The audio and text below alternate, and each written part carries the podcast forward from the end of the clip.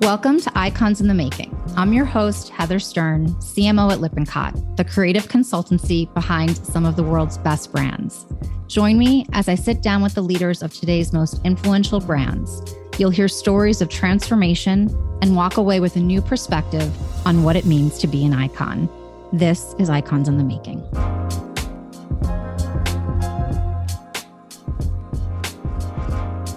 When a little known app called Snapchat introduced messages that could disappear, it quickly caught on and forever changed the social media game.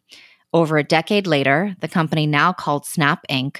boasts over 363 million daily active users and growing, and has evolved well beyond a messaging app, cementing itself as a pioneer in augmented reality.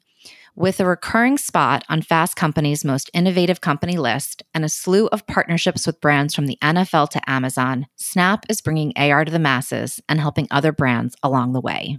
Today, I am very excited to be speaking with Kenny Mitchell, Snap's first ever Chief Marketing Officer.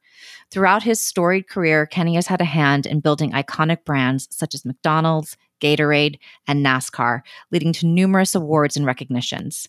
I'm excited to get into a lot of topics from the future of AR, the lessons learned throughout his career, and the power of meaningful storytelling.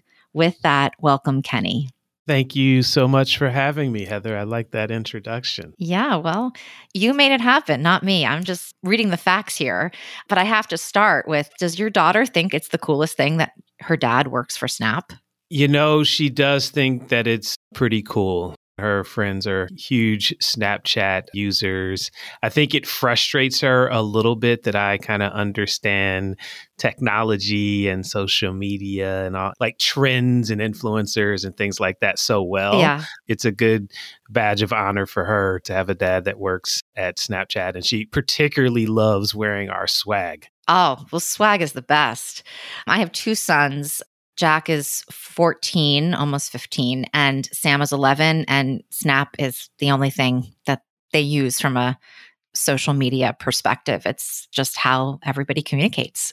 I've asked them, like, so you just get these snaps and like what do you do and kind of odd pictures that are of half of people's faces so it's very interesting to kind of see the world through their eyes but it is absolutely something that there's a ton of engagement in this house at least That's wonderful to hear. We just celebrated my daughter's 16th birthday and the number of snaps being created for her little birthday party was something to behold. Amazing. So, as I said, you are the brand's first ever CMO. You've had a really incredible career with storied brands. What intrigued you about the role and how has it evolved since you took the helm? My first time running into Snapchat was as a marketer, as an advertiser, and I was working on the Gatorade business. And Gatorade's consumer target, they call them competitive athletes. And from a demo perspective, they tend to be 13 to 24. As Snapchat began emerging, and let's call it like 2012, 2013, being a very kind of consumer centric brand, it was not uncommon for our teams to be doing immersions or going to camps or academies or tournaments. And we just saw Snapchat everywhere. Mm. And our consumers were just telling us about it as something that they were considering essential. We owed it to ourselves as stewards of the brand to understand that behavior, what they liked and didn't like. So I've, I've been on Snapchat myself since 2013, became a user and just really tried to understand the platform. We were hearing from a lot of what at that time we called influencers on the Gatorade business, which was athletic trainers, nutritionists, dietitians, people that were close to the athlete, coaches, strength coaches, mm-hmm. and help them understand what to do with their body physiologically as well as nutrition. And they were asking us, like, what's up with this the snap thing? Why are people using yeah. it so much? So we took it upon ourselves to get really well educated on the platform, learned a ton about it, and really understood kind of the core insight behind why the platform was even created. The whole idea, for, you know, our co-founders Bobby and Evan were tremendously prescient in realizing that with like the proliferation of mobile devices that you now have the ability to communicate using pictures and videos. And that that would be so much more meaningful. You know, you know, people say a pictures are worth a thousand words, right? Yeah. That'd be so much more meaningful and useful than text over time. And it literally was that insight kind of combined with what they were seeing from a social media perspective that, like, oh man, people put things online, they kind of exist out there forever. Like, you almost don't get a chance to evolve and grow and change. So that they thought ephemeral messaging, these ideas of these photos and videos that disappear, those became the two kind of core insights that led to Snapchat their hypothesis was true, given that we have over 360 million people that use Snapchat every single day around the world.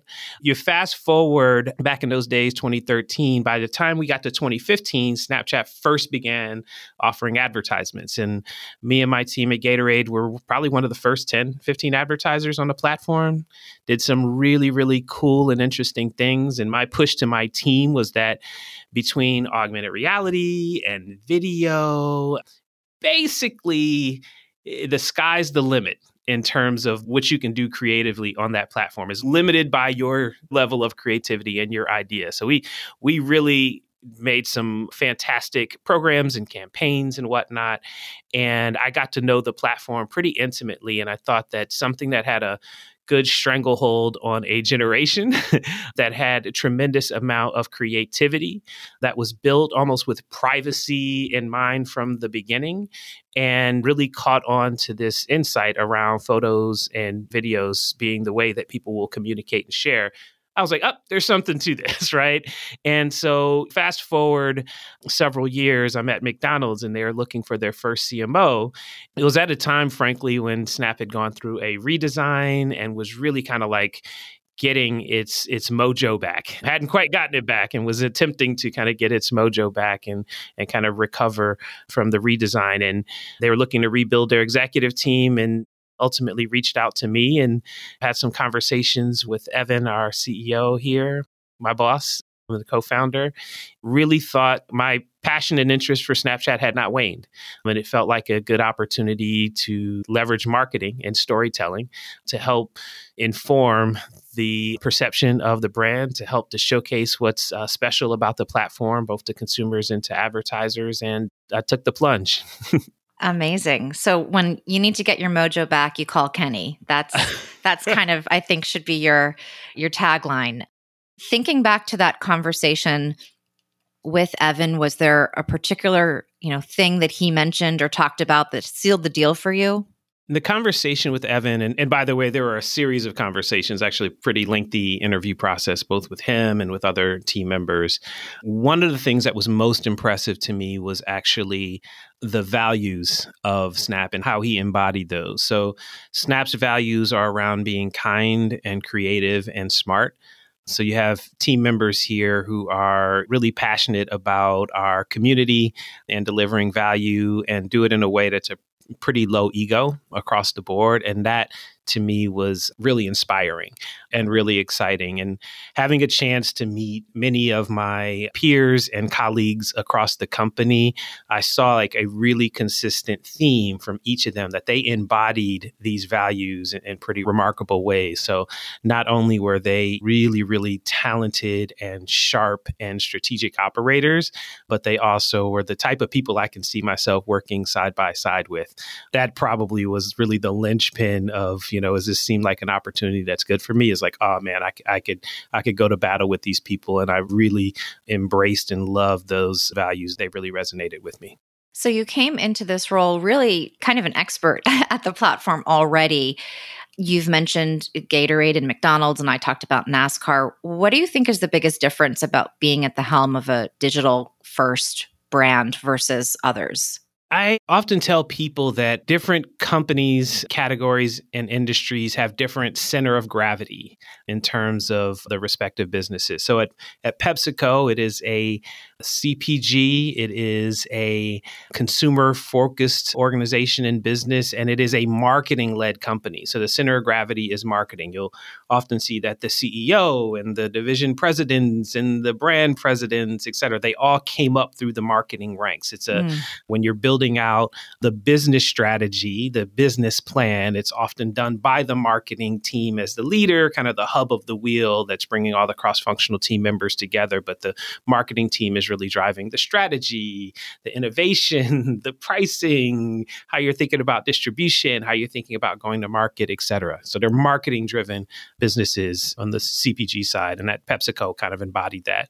McDonald's was a operations led company, which it needs to be because there are 14,000 restaurants across the US, and you want to make sure that you're getting products there safely, consistently, on time.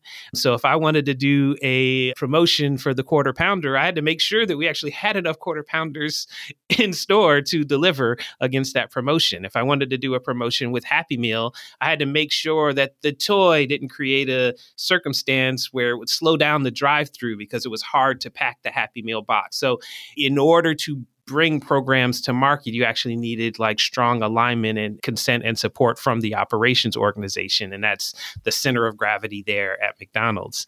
Here at Snap, you know, it is founded by a product designer, Evan, and a product engineer, Bobby, our two co founders. It is a product led company. So the product is at the heart of so much that we do. They're the ones that are building out the product roadmap, right? And the product strategy and the product vision. And marketing in this case is more of a collaborative and strategic support function relative to PepsiCo or McDonald's, where it's kind of driving the car. So it's important for any marketer or any person person coming new into a business to try to understand what that center of gravity is and figure out what are the ways that, from your vantage point and from your role, you can support the business. And have influence and make great things happen, right? On that, what's something that you are just incredibly proud of in terms of something that you've brought to market or campaign or something with regards to team since you've been at the company? Oh wow, yeah. There's a few things that I'm I'm particularly proud of the time here at Snaps. I'd say First is I came on board and needed to stand up a marketing practice mm. in a company where it didn't exist in a material way. So being able to get a lay of the land, understand that center of gravity as I talked about, and then kind of determine what are the core capabilities that we needed to build that would best support the company from a marketing perspective, and then build that team and those capabilities out. And I'm proud to say that we have a pretty stout marketing team here, not just just in the US, but kind of across the globe that's helping to deliver some value. So, very, very proud of that. And the team is delivering. I'd say the, the other thing is that there obviously have been like several programs and campaigns that I've been excited about. When I first came on board, we launched our campaign really designed to highlight kind of our use case, which is around communicating with your close friends, which is a differentiator relative to other platforms where you may have like a large follower count or a broad base of folks that are you're connected to. Snapchat is really about connecting and communicating with your close friends. So we launched a campaign called Real Friends where we really highlighted these friendships and the way that Snapchat helps to empower them.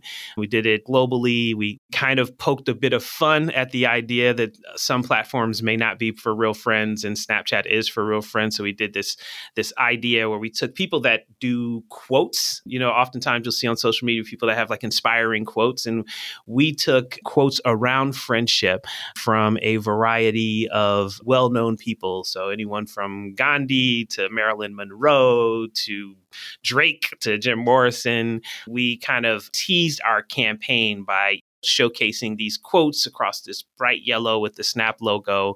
We connected with these quote influencers, so to speak, and on International Friendship Day, kind of took over everything related to friends. So if you edit, if you did a search on friends on Instagram in particular or on Twitter, you would find all of these friendship quotes from Snap. So we've actually found a way to leverage those platforms to kind of help launch our campaign and do it in a way that was kind of submersive and also didn't even pay those platforms. We actually like kind of took over in a way that kind of is aligned with a very creative approach to to help tell our story. So was very excited about that campaign overall. It performed well for us and really helped to begin to dimensionalize what Snap is about. There's a few others, but that one in particular I thought was was really fun. I love that campaign because there's something so simple about it, but the way in which it kind of came to life, and as you said, actually leveraging other platforms, but it works because it's built on like a core insight around why people are using it. And you continue to increase users and globally. What do you think it is really about the experience that keep having people come back to it and are bringing on new people every day? You're absolutely right. We've been fortunate to really be growing our community in, in a broad based way. So, we believe when I got started three and a half years ago, we were at about 180 million or so daily active users, and now we're kind of double that. So, we've had some really steady growth from that perspective. And I, I think it all boils down to a pretty differentiated and meaningful use case the idea that we love to communicate. That's uh, we do as humans, and Snapchat is in a lot of ways try to embody some of the behaviors that happen naturally in communication. So outside of podcasts where you're being recorded, yeah. most conversations are ephemeral. Like you have them and then they're gone. That is how it happens on the platform. Most conversations are in private. They're not sitting on some feed or on some wall to be litigated back and forth by friends and people you don't know. That's the type of experience that you have on Snapchat. And because of that, what we found is that our community is very happy. It is the platform that is known as kind of the happiest platform based on some research that we've done because people feel safe. They feel comfortable. They're connecting with their real friends. They're doing it often in a very creative way, particularly leveraging AR. So, if it's a platform that makes you happy and it's a place where your friends are, it's no surprise that that is something that delivers value to our community and it's helped to contribute to our growth. You've hired a new chief creative officer who also has a wonderful storied background and clearly was drawn to I'm sure the values that drew you to the organization. She has said that Snap is the best known, least understood social media platform. And yet, as you dimensionalize it here, to me, it's kind of clear again what the use case is and why people love it. What do you think she meant by that? And how are you two going to be collaborating moving forward? Yeah, so our new chief creative officer is Colleen DeCourcy. She has come to us after retiring from advertising, where she was essentially a legend in the advertising space. She was most recently the president and chief creative officer at and Kennedy, one of the more storied ad agencies in the world. I'm a and a former athlete and I love sports. It's it's kind of like LeBron has joined your team. Like you've yeah. gotten someone that is so so amazing and so talented that we're incredibly incredibly incredibly fortunate to have her. To your question, Heather, I think she, one, really appreciated the values she had a similar experience, you know, meeting myself and meeting Evan and meeting some of our other colleagues and and really loved the way kind of the, the values lived themselves out across the team as well as across the platform itself. So when you look at some of the decisions that were made by Evan and Bobby very early on, whether it be curated content, which makes it so that it's impossible actually for folks to spew misinformation or hurtful content to the totality of the Snapchat community. That kind of doesn't exist because of the way that the platform was built. The fact that it's incredibly creative, the fact that it was kind of inspired by kind of human communication and human inter- interactions. Colleen is someone that loves technology. She at one point had started her own agency focused on technology. She's done a ton of work with other digital platforms, and she really thought and believes that there's something special about Snapchat. I think that's one of the things that really attracted her. And her quote about Snap being one of the kind of most famous but misunderstood platforms is it's kind of that's a marketer's brief, right? Yeah. Yeah. It's like, how do we drive relevance and understanding of a platform that is known, but is, unless you are a frequent Snapchatter, you don't really understand it and it may not be relevant to you. That's a part of the job and, and of the challenge. And she's a, a phenomenal creative and marketer herself and love taking on such an audacious challenge. So she's been my partner, my creative partner. And, and most of my career and some of the best work that I've done, I've had a, a creative partner in some way, shape, or form. Oftentimes they were at an agency that I did phenomenal work with. And I, I have the pleasure of actually having our creative partner that that sits side by side with me here at Snap. And it's been a whole lot of fun. Fantastic. I'm excited to sit on the sidelines and, and watch what you two come up with in the coming months and years. Let's talk about augmented reality. Snap has been at the forefront of innovation in this space and continue to read about, again, new features, new partnerships. What do you think is so appealing about augmented reality to brands? How do you see it as really part of the path forward for Snap? Augmented reality is something that Snap has been invested in for something close to a decade. So this is not something that we are new to. it's been a core and essential element of the Snapchat experience for years. And I think taking a big step back, Heather, we believe that augmented reality kind of represents the future of computing. You can see a world, Heather, where you're your your camera becomes your cursor. Mm. and you're seeing like different elements of this happening just kind of all around you. So think about during the pandemic when you went to your camera to scan a QR code so that you could see a menu or see different information that happens in the world. Now if you open up Snapchat that experience is almost happening in hyperdrive. So you can overlay experiences in the world using augmented reality. You can learn information about things that and objects that you see within the camera. One of my favorite things to do is actually when I hear a song being played, like our camera is embedded with Shazam, so I can actually like track the song and then apply it to a snap later if I'm oh, interested oh, that's in. Brilliant. I can scan items to purchase. I can scan flowers and understand what type of plants that they are. I can scan a dog and understand what breed it is. This future where you have like this camera as your cursor, so much of that is powered by augmented reality. And part of the reason why we believe that this is like a very much coming trend is because we're following consumer behavior. So on our platform right now, every single day, we have over 250 million people that engage with AR. So they're doing it and they're doing it at scale. And our augmented reality is the most advanced. And it's something that not just we are creating, but we have an ecosystem of creators from an AR perspective that are building AR experiences in this software that we have called Lens Studio. It's a free software where they're actually able to create experiences and publish them into Snapchat for our community to use. And they obviously use and like them at scale, as I as I'd mentioned before.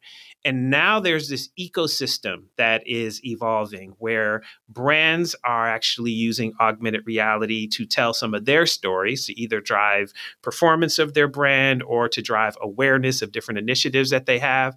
They're often reaching out to these creators and these developers some of them are hobbyists some of them have actually created agencies like that are dedicated to making ar experiences for brands. So they're they're literally monetizing it. Those amazing experiences they're creating are delivering value to our community. So you have this wonderful virtuous cycle that is happening. And now you're actually starting to see some of the amazing augmented reality software that snapchat has created outside of the Snapchat world and being used by brands. So there's a recent announcement of a partnership with Amazon, for example, where they're leveraging our AR capabilities to do try on, try on with glasses that's a part of the Amazon ecosystem.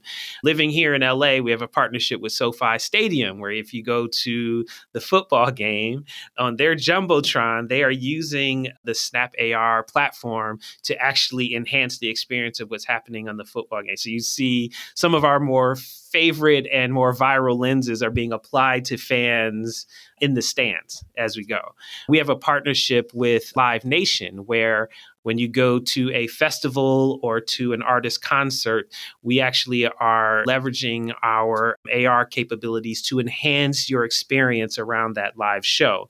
So at Austin City Limits, which happened a few weeks ago, you actually could use the Snapchat camera to solve one of the biggest problems that people have at festivals is like, where do you find your friends? How do you find your mm. friends? So we have a friend finder that almost creates a beacon, you know, above your friend in this vast festival festival world so you can actually find them, or can give you a kind of an aerial mapping of the festival ground. So Snapchat AR started as kind of this fun little toy, uh, you know, the puking rainbows and the dog ears that that kind of knock down the barriers for you to want to share and communicate, and yeah. what helps make the platform so playful. And is like quickly kind of transition to this utility and this ecosystem, and something that we believe that ultimately will continue to enhance the experience that people have through things that they care about. And in a future state, you can see Heather we've been dabbling a bunch with hardware where in the future state you could see these augmented reality experiences that are actually deployed through glasses so now you're having these hands free experiences where you're just enhancing the real world that you're a part of, not a virtual world, but the real world through augmented reality. And it allow you to learn and to play and to really kind of make the most of that technology. So it's, it's something that we're very, very passionate about. And the reason we, we believe that it has such a strong future is because of the engagement. We're following consumer behavior and, and what we're seeing right now on the platform. It's amazing. I mean, just listening to you kind of rattle off a handful of these cases, the utility is is real and it's authentic to I think even the idea of find your friends being that this is what the whole platform is really about. So pivoting a little bit, we started the conversation talking about our kids. Obviously there has been a lot of talk and continues to be about social media's negative impact on teens. Tell me about the family center and what expectations you have for its impact on the user experience, particularly for teens? Yeah, this is something I'm really excited about. So, the Family Center, as you described it is is kind of a format for parents to be able to have a bit of a, a pulse on what is happening with your teen on Snapchat, but still doing it in a way that actually respects their privacy. Mm. So you can actually see who their friends are, who they're communicating with the most, but you actually can't see the contents of those communications. So it's no different than when your kids go out, you know who they're hanging with, but yeah. you're not in the middle of their conversations, right? Yeah. It provides that type of balance and privacy safe way for parents to feel more comfortable about what's happening on the platform. And I, I think that's really indicative of the thoughtful approach that Snapchat has taken to, I'd say, privacy overall. Some of the decisions the platform has made historically, uh, again, talking about ephemeral messaging, the idea that you can't recruit large groups at scale of folks that you don't know on the platform. The fact that disseminating misinformation actually just doesn't exist on the platform. So, some of those decisions and even the thoughtful way that we approach the creation of the Family Center is really indicative of how we've thought about privacy overall and our, and our commitment to it. It's also another example of the experience, even for the parent, mimicking real life communication. As you said, you're not in the middle of the conversation between your child and somebody else, but to just have that awareness and that knowledge and to respect their privacy. But the fact that it's built and designed in a way that it creates this kind of safe environment is is really amazing and something that I think will be a testament to the longevity and the growth over time for sure. We talked about augmented reality before and obviously that is something that Snapchat has been ahead of for from the beginning. And I think you have said in the past that the best marketers are always curious about the future, always looking ahead to see what the next big thing is going to be. So, AR aside, are there other things that are kind of on your radar that you are beginning to think about? Any trends, any predictions that you can share with us? I'll tell you, one of the things that has become very clear as a marketer over the years is that consumers appreciate marketing that delivers value to them. So, finding ways to deliver value, it could be through information, it could be through humor, it could be through kind of a variety of forms, but it's very clear if you look at like page streaming services, you look at ad blockers and things like that. Consumers are trying to find ways to avoid advertising, but they actually really appreciate it when it adds value to them. So, one of the focuses of our team is really thinking about how we actually can enhance experiences enhance relationships, enhance how people experience the real world through augmented reality as a way to market Snapchat and the value that it actually delivers.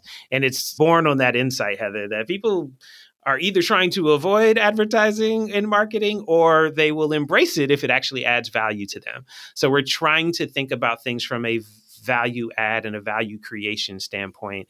And I expect most or all marketers are kind of trying to figure out what is their version of adding or enhancing experiences and adding value to their community. That's one thing that's a big, big focus of ours. And I'd say, and on a somewhat related note, is I, I mentioned a few examples of how we're thinking about collaborating with partners to bring those AR experiences outside of Snapchat. And that that is something that is also a priority of ours as well. So an example of that is one of the areas that we see a tremendous amount of engagement on Snapchat is on try on using AR. So you can try on apparel, you can try on makeup, you can try on shoes. I actually bought some sneakers off of Snapchat using our AR try on capabilities. And it kind of democratizes what the fitting room is and where it is. And it also leverages technology in a way where people can purchase wherever they are, try on wherever they are, and reduce the likelihood of returns, which is a big uh, challenge for a lot of businesses. So we are focused on uh, retail in particular as a place where we're going to be delivering some of our AR experiences through our partners and our partners' environments. We think that that actually has some tremendous utility and value to their consumers and our consumers, but also leverages technology in a way that will be be really meaningful. So that that's another area of focus for us. Awesome. We talked a little bit about your past roles. What's great is, as you said, there have been different centers of gravity. And I imagine you're bringing all of them to the table where, in your current role, looking back at maybe some of the advice that you've received over the years, you know, is there something that sticks with you that you kind of draw on or that you share with your team as, as you're continuing to grow and nurture them? Yeah, yeah. I probably say there are two things that I draw from in particular that are kind of top of mind for me right now as we've built out the marketing team in practice and as we kind of approach our go to market. One is this almost obsession with the consumer this kind of consumer centric approach that's often driven by kind of insights, by proximity. Because of that type of mindset, the very first team that I built out here when I started at Snap, the very first capability was our marketing, research, insights, and analytics team. To me, there was no way that we were going to be able to do our best work without having like a very very clear handle and perspective not just on current snapchatters but of like our addressable audience also, those who are rejectors of Snapchat, what are the drivers of consideration or the drivers of rejection? And then how do we kind of have a consumer obsessed or consumer centric approach or a customer centric approach when we're talking about B2B marketing in all things that we do?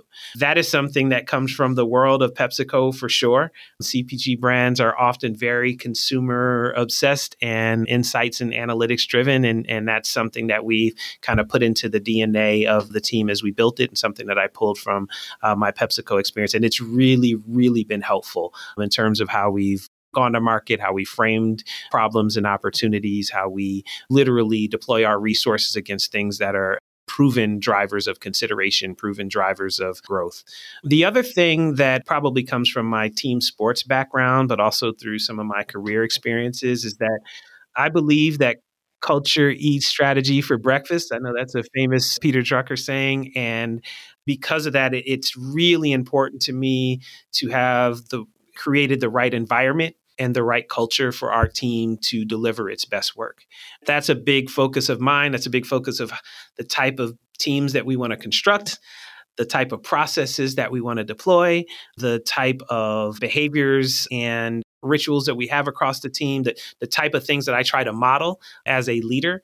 It's pr- been proven to me time after time that if you have really, really talented people that are kind of aligned to a goal or a mission that have clarity about the things that they are being asked to do, that are in a safe environment where they are feeling comfortable to challenge, to make mistakes, to use their, their instincts and their insight and intellect. You're kind of fostering a good environment for success. And I'm a former point guard in basketball, and some of those things I just described are the type of situations and behaviors and team environments that you want to create to be successful on the court and truly try to deploy those in the teams that I work with and manage and lead. Amazing. And it's great to kind of think about you as athlete and as a member of a team what you bring to the table because of that. So who's your favorite basketball team now? So I'm from Philly. My favorite team is the Sixers. I spent a little bit of my childhood in Michigan during the time of the bad boy era Detroit Pistons. Isiah Thomas was my favorite player growing up. I wore number 11 in college, really tried to pattern and model my game after him. And then I, I just now am a fan of good basketball. So I don't necessarily have a favorite particular player necessarily, but I just love to see the game played at, at a really high level. Yeah, it's a pretty fun sport to watch. And it's a good segue into the question that we'll kind of end the conversation on, which is who is your icon? Who is my icon? My icon will come not from a professional ranks, but more from personal ranks. And it is my mother my mother, Denise Smith Allen, who may uh, at some point hear this podcast. I may ask her to listen to it specifically for this, but she is just such a phenomenal woman. She raised myself and my brother. She was a single mom, raised two boys successfully and healthily. She was someone that was really passionate about making a difference in people's life. She spent 30 plus years as a parole officer and helped people get their lives back on track. She spent some time as a social worker as well. And she also was passionate about kind of continuing to like learn and continuing to evolve. So she, over decades, continued her education, got her master's and then her doctorate and is uh, now a PhD in criminal justice, retired from being a parole officer, and is now a professor that's teaching criminal justice. And she did that. She was in her 60s when she got her PhD. Just a remarkable, remarkable woman. She was a Black Panther her commitment to community, her commitment to helping people, her commitment to growing and evolving and learning as an individual is incredibly, incredibly inspiring. She's my icon for sure. She sounds unbelievable. And Denise, if you're listening, you've done a good job with Kenny and you're amazing. And maybe I'll have you as a guest on the next season of this podcast. But I just want to thank you so much, Kenny. You've been such an amazing, kind, smart, creative guest. And I think have opened up a lot of people's eyes about Snapchat and where it is and where it's going. And really the kind of the North Star of friends and fun and safety and just doing really amazing things. And I can't wait to see what you come up with next. Well, thank you. I'm grateful for you having me, Heather, and uh, really enjoyed the conversation. Thanks for tuning in. If you liked what you heard, share with your colleagues and friends, and subscribe on Spotify, Apple Podcasts, or wherever you listen. And if you're feeling really generous, leave us a five star rating. Thanks, and I'll see you next time.